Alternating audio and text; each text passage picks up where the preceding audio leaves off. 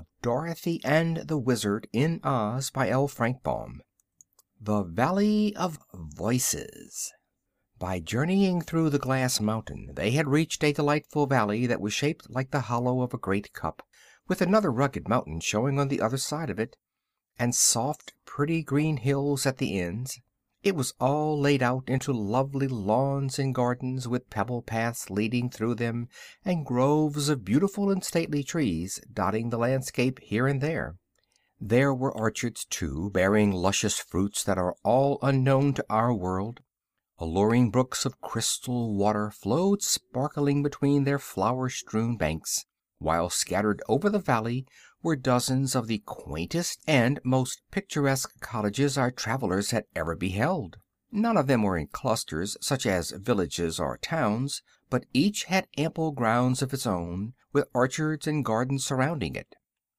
As the new arrivals gazed upon this exquisite scene they were enraptured by its beauties and the fragrance that permeated the soft air which they breathed so gratefully after the confined atmosphere of the tunnel. Several minutes were consumed in silent admiration before they noticed two very singular and unusual facts about this valley. One was that it was lighted from some unseen source, for no sun or moon was in the arched blue sky, although every object was flooded with a clear and perfect light. The second and even more singular fact was the absence of any inhabitant of this splendid place.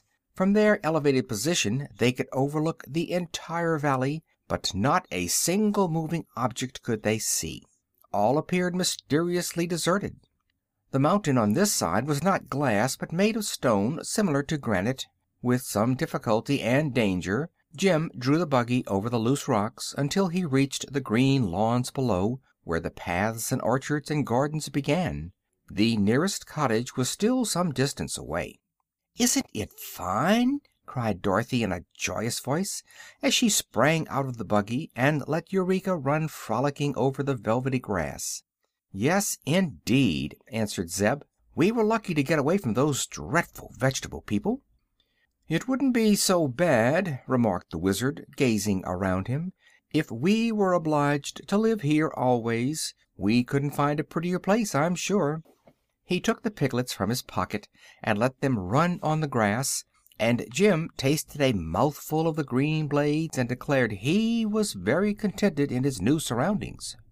"We can't walk in the air here, though," called Eureka, who had tried it and failed; but the others were satisfied to walk on the ground, and the Wizard said they must be nearer the surface of the earth than they had been in the Mangaboo country, for everything was more homelike and natural. "But where are the people?" asked Dorothy. The little man shook his bald head. "Can't imagine, my dear," he replied. They heard the sudden twittering of a bird, but could not find the creature anywhere. Slowly they walked along the path toward the nearest cottage, the piglets racing and gamboling beside them and Jim pausing at every step for another mouthful of grass.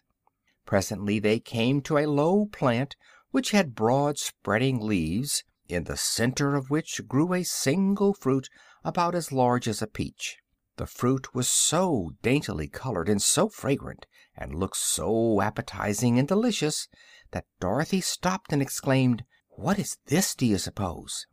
The piglets had smelled the fruit quickly, and before the girl could reach out her hand to pluck it every one of the nine tiny ones had rushed in and commenced to devour it with great eagerness.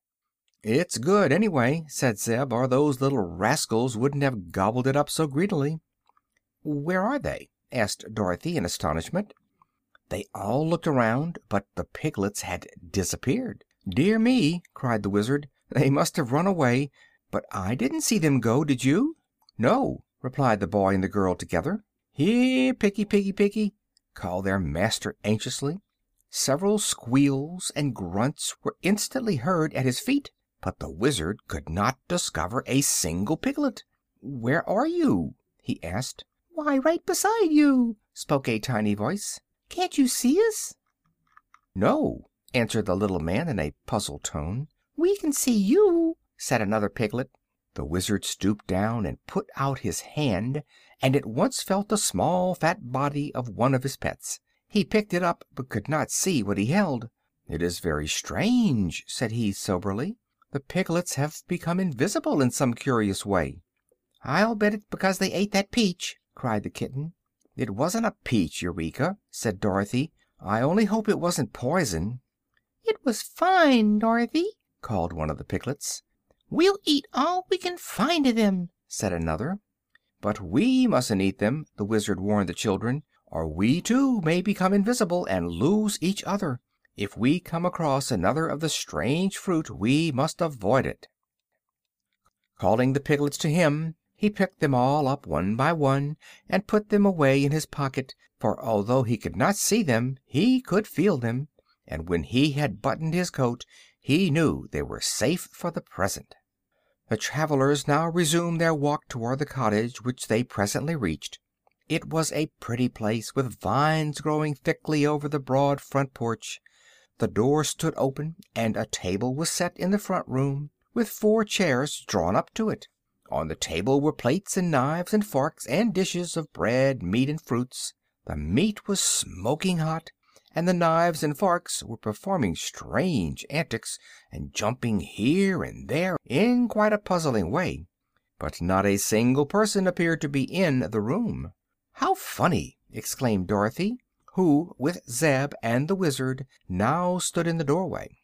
A peal of merry laughter answered her, and the knives and forks fell to the plates with a clatter. One of the chairs pushed back from the table, and this was so astonishing and mysterious that Dorothy was almost tempted to run away in fright. "Here are strangers, mamma!" cried the shrill and childish voice of some unseen person. "So I see, my dear," answered another voice, soft and womanly. "What do you want?" demanded a third voice, in a stern, gruff accent. "Well, well," said the Wizard. "Are there really people in this room?" "Of course," answered the man's voice. "And pardon me for the foolish question but are you all invisible?" "Surely," the woman answered, repeating her low, rippling laughter. "Are you surprised that you are unable to see the people of Voe?" "Why, yes," stammered the Wizard. "All the people I have ever met before were very plain to see." "Where do you come from, then?" asked the woman, in a curious tone. "We belong upon the face of the earth," explained the Wizard. "But recently, during an earthquake, we fell down a crack and landed in the country of the Mangaboos." "Dreadful creatures!" exclaimed the woman's voice. "I've heard of them." "They walled us up in a mountain," continued the Wizard, "but we found there was a tunnel through to this side, so we came here. It is a beautiful place. What do you call it?" "It is the Valley of Voe." "Thank you. We have seen no people since we arrived, so we came to this house to enquire our way." "Are you hungry?" asked the woman's voice. "I could eat something," said Dorothy. "So could I," added Zeb. "But we do not wish to intrude, I assure you," the Wizard hastened to say. "That's all right," returned the man's voice, more pleasantly than before. "You are welcome to what we have." As he spoke the voice came so near to Zeb that he jumped back in alarm. Two childish voices laughed merrily at this action, and Dorothy was sure they were in no danger among such light hearted folks, even if those folks couldn't be seen. "What curious animal is that which is eating the grass on my lawn?" inquired the man's voice. "That's Jim," said the girl. "He's a horse." "What's he good for?" was the next question.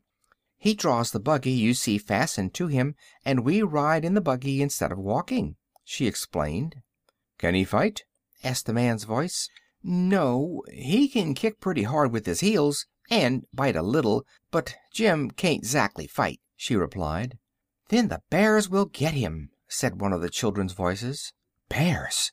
exclaimed Dorothy. "Are there bears here?" "This is the one evil of our country," answered the invisible man. "Many large and fierce bears roam in the Valley of Voe, and when they catch any of us they eat us up. But as they cannot see us, we seldom get caught." "Are the bears invisible, too?" asked the girl. "Yes, for they eat of the dama fruit, as we all do, and that keeps them from being seen by any eye, whether human or animal." "Does the dama fruit grow on a low bush, and look something like a peach?" asked the Wizard. "Yes," was the reply. "If it makes you invis'ble, why do you eat it?" Dorothy enquired. "For two reasons, my dear," the woman's voice answered. "The dama fruit is the most delicious thing that grows, and when it makes us invisible the bears cannot find us to eat us up. But now, good wanderers, your luncheon is on the table, so please sit down and eat as much as you like." Chapter IX.